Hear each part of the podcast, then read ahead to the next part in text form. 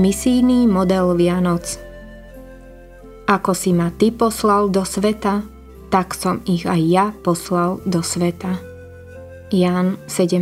kapitola 18. verš Vianoce sú modelom pre misiu. Misia je zrkadlom Vianoc, rovnako ako ja aj ty. Napríklad nebezpečenstvo. Kristus prišiel do svojho vlastného a jeho vlastní ho neprijali ani ty. Sprísahali sa proti nemu, rovnako ako ty. Nemal trvalý domov, ani ty ho nemáš. Vyhlasovali proti nemu falošné obvinenia, rovnako ako ty. Bičovali ho a vysmievali sa mu, ako ty. Zomrel po troch rokoch služby.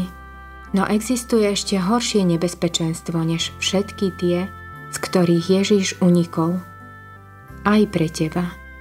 Uprostred 16. storočia napísal katolický misionár František Ksaverský otcovi Perézovi v Malake, dnešná Indonézia, o nebezpečenstvách jeho misie v Číne.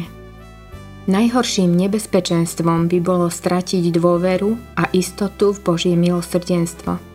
Nedôverovať mu by bolo oveľa horšie než akékoľvek fyzické zlo – ktoré by nám mohli uštedriť všetci Boží nepriatelia dokopy. Lebo bez Božieho súhlasu nás nemôžu zastaviť ani diabli, ani ich ľudskí sluhovia. Najväčšie nebezpečenstvo, ktorému čelí misionár, je nedôvera v Božie milosrdenstvo. Ak sa vyhne tomuto nebezpečenstvu, potom všetky ostatné stratia svoj osteň.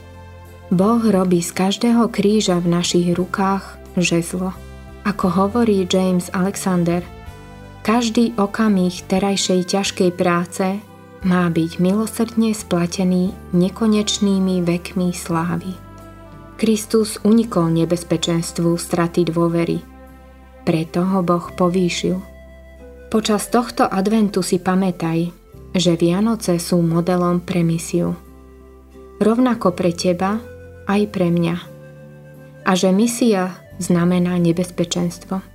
A že to najväčšie nebezpečenstvo je nedôverovať Božiemu milosrdenstvu. Ak tomu podľahneš, všetko je stratené. Ak nad ním však vyhráš, si víťazom a nič ti neublíži.